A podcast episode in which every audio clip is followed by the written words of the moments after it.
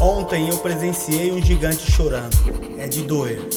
Grande por dentro, grande por fora. Luz que irradia uma vida inteira, até a morte. E depois da morte.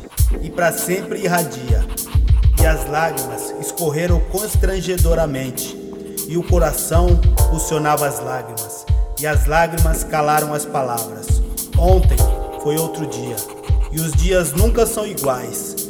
E o gigante hoje foi cumprir sua missão, com o peito magoado e as lágrimas na face, deixando o tempo agir com frieza, deixando a sua obra ao tempo, mas ciente de que ontem fez suas obrigações de gigante.